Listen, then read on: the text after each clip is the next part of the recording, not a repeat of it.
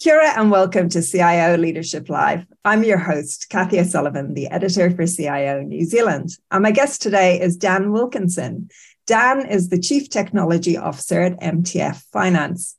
Hello, Dan. How are things in Dunedin today? Morning, Kathy. Um, things are good. Bit of a cold start, but the sun is coming out and the hills are looking beautiful as always. So, yeah, it's looking like a good day. Great, great to hear. Um, so MTF Finance, um, can you tell us a little bit more about the organization and your role there and what your team looks after? Sure, sure. So I've been with MTF Finance since September last year, so uh, not too long. And one of the things that drew me to the business was um, the, the fact that it's it's a it's 100% New Zealand owned, which is something that's really important to me uh, personally. Um, and it's got a heritage dating back to 1970. Um, and what we do essentially is really simple. We provide finance solutions to New Zealanders through primarily through our 51 franchises and um, hundreds of motor vehicle dealers who work with us, um, and also some of our partners like TradeMe, for example. So um, you know, lots of variety in how we we uh, we support New Zealanders. Um, and this has helped us grow over the years to a business with assets of over um, 830 million and growing really, really quickly as well. So it's an exciting time to be at MTF Finance in the technology space. We're um, in the process of launching new products and new partnerships, and there's a lot of new stuff happening. So it's, uh, it's, it keeps us busy. Um, but I think all the time we're staying true to the core of who we are. Um, you know, we're ultimately people, helping people, and we really try and bring that out in how we deliver service. Um, but we're powered in the back end by a really unique and world class funding model and um, increasingly customer centric technology. So um, I could not have joined at a better time. It's, uh, it's, it's, it's exciting. Now you've held a variety of senior technology roles in, you know, a variety of companies, both here in, in New Zealand and overseas. Um, and transformation, that word's thrown around a lot, you know, as if it's just a given, it's just something that just happens, but we know it's not that easy to do. So can you talk us through how that approach has taken shape within your own career? Yeah, of course. I mean, you're absolutely right. It's a it's a word that's bandied around a lot, and um, and it becomes a bit, you know, sometimes a little bit tiresome. But um, I think really tra- the the need for transformation seems to come from sort of two opposing forces, if you like. The, the the the the notion of a changing market and changing customer expectations, meaning we need to be increasingly nimble as a business and, and change how we how we do what we do but also um, perhaps a technology ecosystem that is quite resistant to that type of change. And, and, it gets to the point where the tension between those two things becomes so great um, that we, we have to do something dramatic to, to change.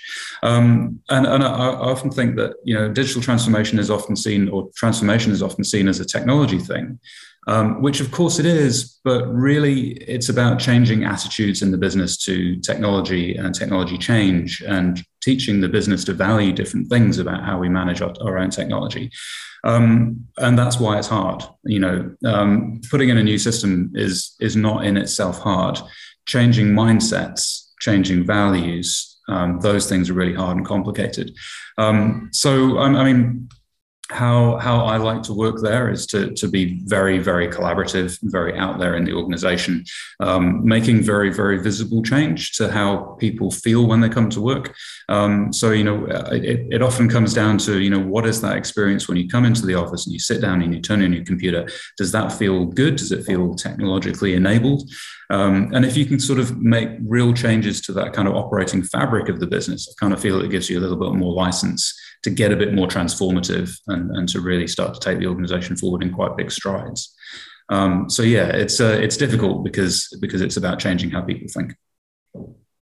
So, walking back then from that end product of transformation, whether it is a new system or overhauling the business completely, what do you think are some of the key steps CIOs must take along the way? You know, is there ever just a starting point to, to kick off a transformation? I, I, love I love the I love the, the, question because it cuts right to the heart. I think of the challenges that a lot of businesses have with with this. Um, it is so easy to talk about this, and it's so easy to design what you might do, but it is so hard to actually start.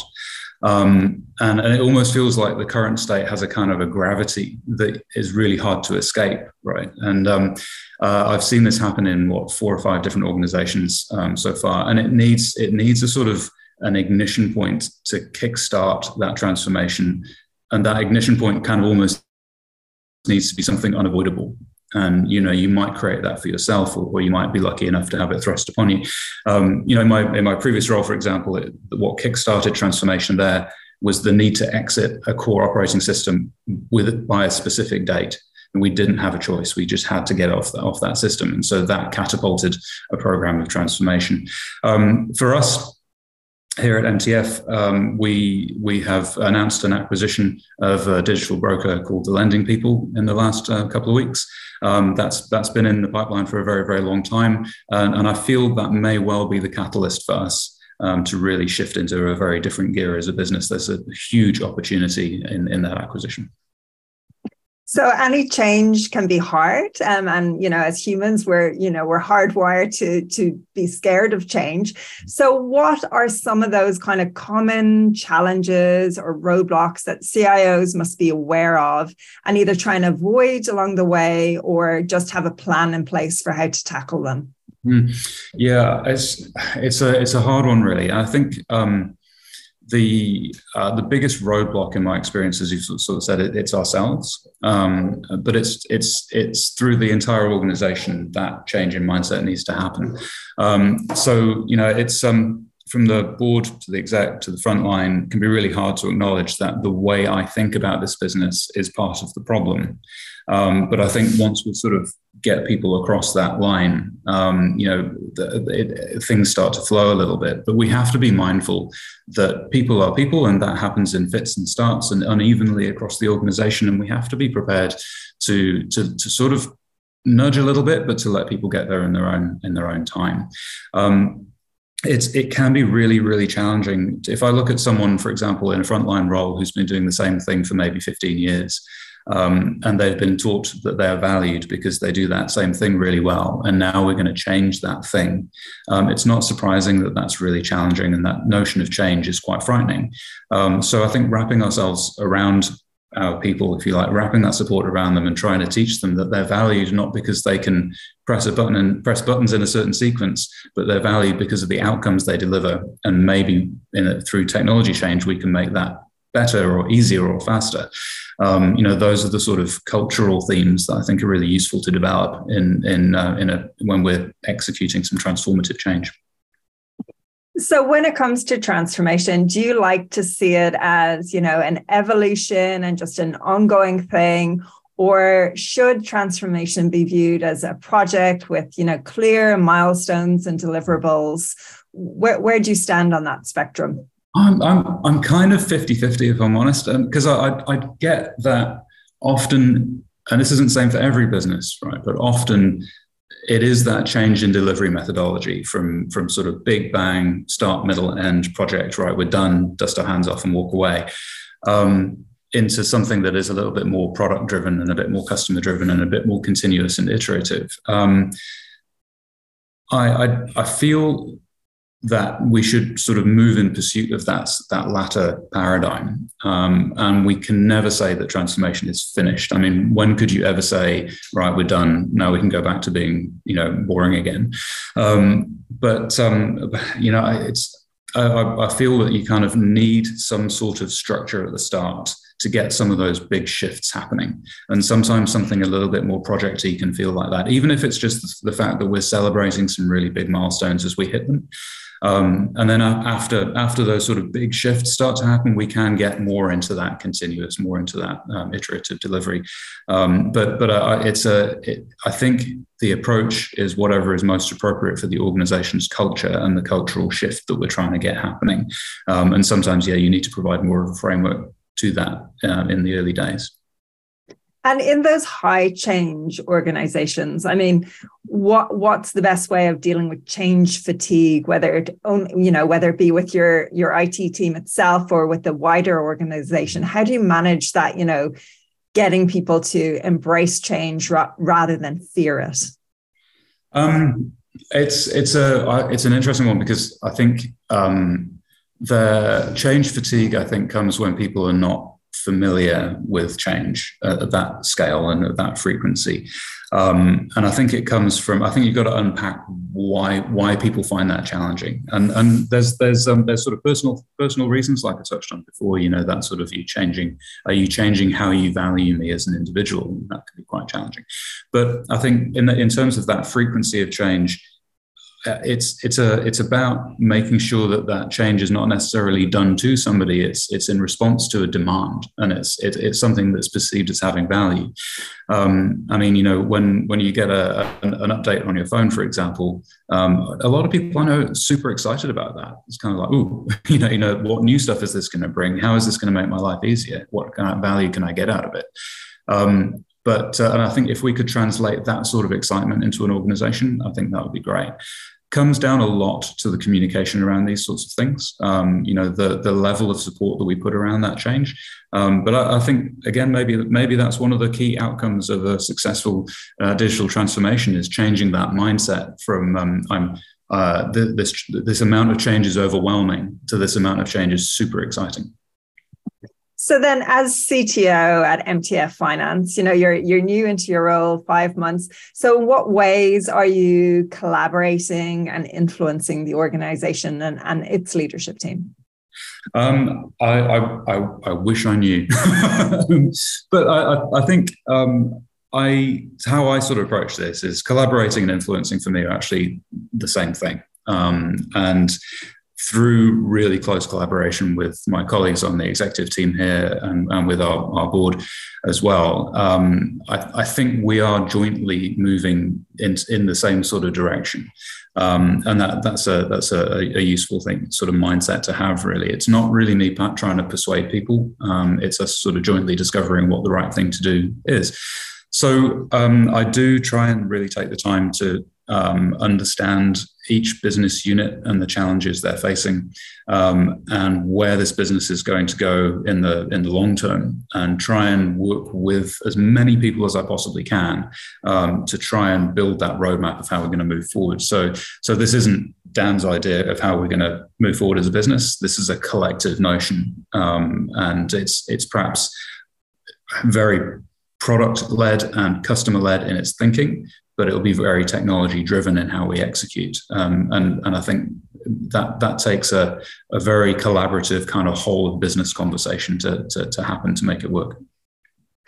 Now, the pandemic brought technology into sharp focus for a lot of organizations and indeed how people use technology both as, as businesses and as customers so how do you think the role of cio has changed since the pandemic um, I, I, think it shifted enormously, actually. Um, I um, uh, personally, I felt that um, during the pandemic, um, particularly in Auckland, where we, we, were all working from home for such a very, very long time, it felt like a lot of what we as technologists have been doing for a while, you know, moving stuff to the cloud, enabling collaboration tools, um, getting stronger around business continuity planning, and things like that. Those things sort of became really valuable to people. Um, and, you know, I, I, I, was fortunate to be in an organization where we had already made a number of those shifts literally months before um, having to go into lockdown. So we were able to do that quite seamlessly. I know others weren't so fortunate, but um, I think it, it's there's perhaps a renewed understanding of what a technology team is really here to do. Um, and we're here to help and we're here to anticipate the needs of the business. And when we do that well, you know, it's it's a it's a fantastic thing. So I think if anything, it's placed more accountability on CIOs, CTOs, and their teams um, to continue to anticipate what the business is going to need um, and to continue to enable and, and sort of keep safe those very, very collaborative ways of working. So um, on, a, on, a, on a day-to-day basis, um, we need to continue to be that enabling force. I mean, we've seen what we can do in a crisis. So um, how do we step up in that way on a, on a day-to-day, everyday basis?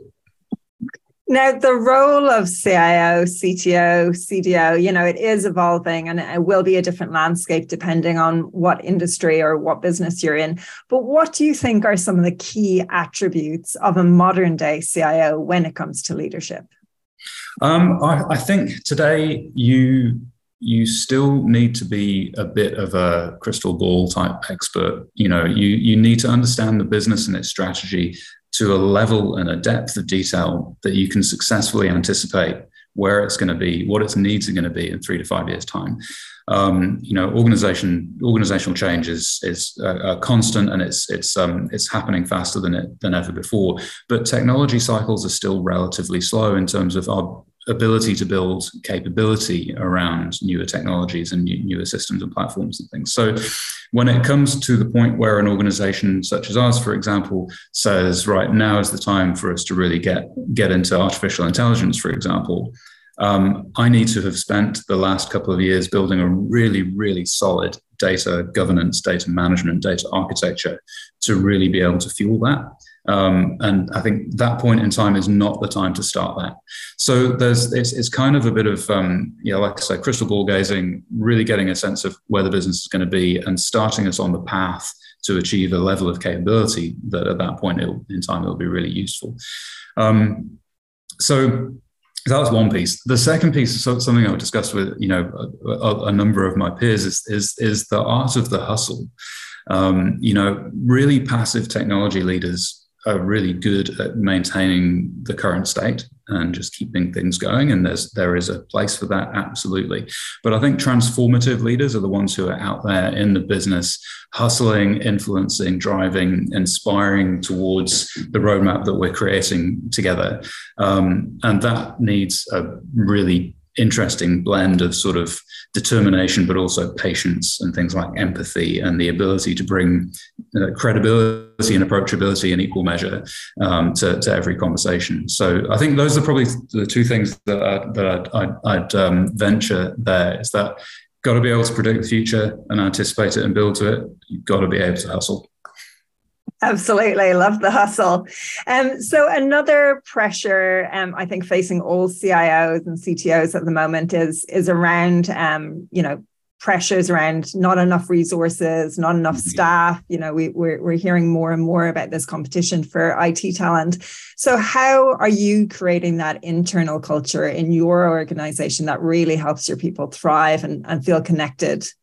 Mm. Yeah, it's it's uh, the market is pretty brutal out there, and um, I think during the during the the time at which the borders were closed, I think we, by some estimations, we we fell behind in the technology sector by over twenty thousand heads. So um, we're we're really we're really seeing that impact in the market. But I think internally, um, it drives perhaps more accountability into making into sort of really lifting your team up. Um, and you know the the key for me in that respect is um, things like I know diversity and inclusion are often talked about. You know, again, like transformation, right? They're terms that are bandied around, but I think it's about making sure that there is that sense of psychological safety in the team where diverse viewpoints, diversity of thought, um, is invited and is valued, and that that way we kind of raise the conversation up for everybody, really.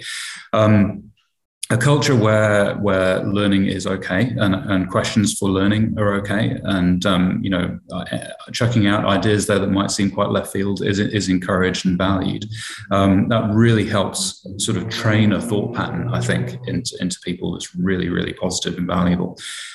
Um, practically, um, one of the measures that we we will be adopting here at MTF is um, measuring time spent on personal development and actually creating a team KPI around that. Um, so um, it kind of creates space for that in an environment that you know technology delivery is an environment that is not friendly to personal development because you know it's it's deliver deliver deliver. But if we had a KPI around that that said you know there are there are certain hours in the week that are sacrosanct and you must be learning in those times um, I think that feels like a really good way to go. Um, and you know basic leadership hygiene around development plans and stuff like that just making sure we're really looking after our people as best as we can um, that feels like a good way to go. It's surprisingly not that widespread. Um, and I'd probably finish by sort of saying that, yeah, I, I think uh, one of the problems with in-house technology teams is they can be quite inwardly focused. Um, you know, we can get really absorbed in how we do stuff and what we're doing and the technologies we're working with. Um, and there's value in that, but we do need some exposure to the outside world. So we've got to get out there into the industry and, and, and engage in those kind of industry forums and conferences and events um, and bring back what we can, um, what has value into the, in, into our team. So, so yeah, it's a it's it's a constant iterating uh, challenge. Uh, you know, how do we how do we best develop our people so that we're not quite so reliant on a very, very stressed market. So you touched on this a little bit there, but you know, diversity is important in terms of high performing teams. It's been shown the more diverse your team is, the better performing it is. What practical things do you think can be done to attract more people from a wider community, um, whether that be gender, you know, um, people, people's different backgrounds? How do we get more people to consider IT as a career here in New Zealand? Um, I, I think. Oh, I'll answer the question perhaps a little bit, a little bit obtusely, perhaps. I think there's an awful lot being done um, at sort of grassroots level in kind of education and, um, and, and sort of tertiary education and right back down into into even primary schools now um, to really try and get that diversity into the into the candidate set, if you like. Um, and that's fantastic. It looks looks like some of those results are very very real. Um, and I think if we keep this up, maybe we'll sort of see this as a generational issue that's becoming better, you know, every every year. That said, um, responsibility as an employer to that is absolutely critical. And I think um, uh, even smaller organizations absolutely need to be exploring things like graduate schemes, internships, even if we're only talking about a head or two here and there. Um, whatever we can do to try and make use of all of that effort that's being put into the education space um, to bring people into the workforce and, and demonstrate that, you know, the, the technology sector well, is is not sort of naturally um, as lacking in diversity as it has certainly has been in the past. So, um, I mean, to get to a point where I, I, think a lot of people sort of say, wouldn't it be great if our workforce reflected the workforce in you know the broader community in terms of its diversity? I think that would be fantastic. But I think employers do need to take some responsibility to that. Um, one practical step that um, that I take as well is in um, during the recruitment process, um, setting some very clear expectations about the diversity in that candidate set. Um, too often, I hear technology leaders say, "Well, you know, all I had offered to me were a bunch of white guys," and you kind of go, "Well, did you have that conversation with the recruiter to say, you know, field me a diverse array of candidates?" And the answer is almost invariably no. Um, so, well, maybe there's your problem. Absolutely, definitely one to keep an eye on. Um, so, when you reflect back on your own career, then, Dan, are there any mistakes that when you look back on them, even though they might be a bit uncomfortable to think about, they really shaped you as a leader and you've really learned from them and benefited from them in hindsight? Yeah, yeah, oh, heaps. Um, uh, I and, and I'm, I'm kind of giggling to myself a little bit because um, any any of my previous team members or colleagues watching this will probably have a list of like 10 each that they could think of. Um, but look, um, the, there's a lot of things that I would have retrospectively have done a bit differently. But I think if I if I sort of sum those things up into themes, um, there's a really key theme there around um, learning where to trust my instincts and learning where to listen to my team. Um, and most of the things that I look back on, I think, no, that didn't really quite go as well as it could have done. It's where I've kind of missed that balance a little bit. Um, and um, you know, some some of those opportunities where I sort of think, well, maybe I wish I'd pushed my team out of their comfort zone a bit more, or or maybe maybe even I wish I'd taken their counsel a little bit more to heart. It's a really tough balance to strike, but I think as a as a leader, it's um, that I think is probably where you come unstuck more than anything else. Um, so, so yeah, tricky one, but I think that's what's at the heart of most of the things that I wish had gone a bit differently. So, what advice would you give to someone who was aspiring to be a CIO or CTO? What would you say to them?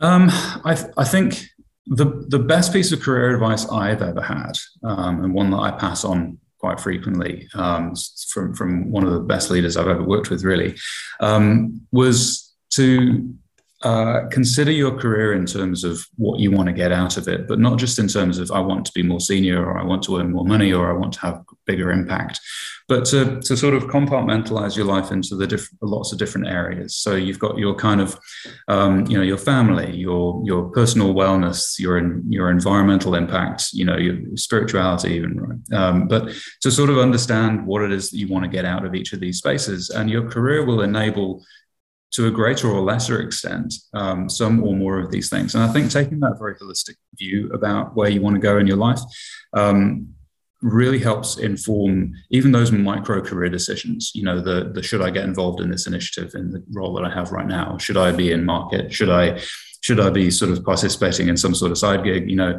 um, those those little decisions will all end up to you being in a certain place at a certain time in your life. And I think if you have clarity about what you want that to feel like, again, not just in terms of the job that you have, but the overall life that you live, um, I think that gives you a framework to help you make those choices that will lead you in that direction.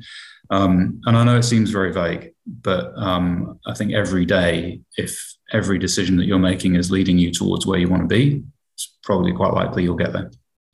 That's fantastic advice. I think I'll take that on board myself.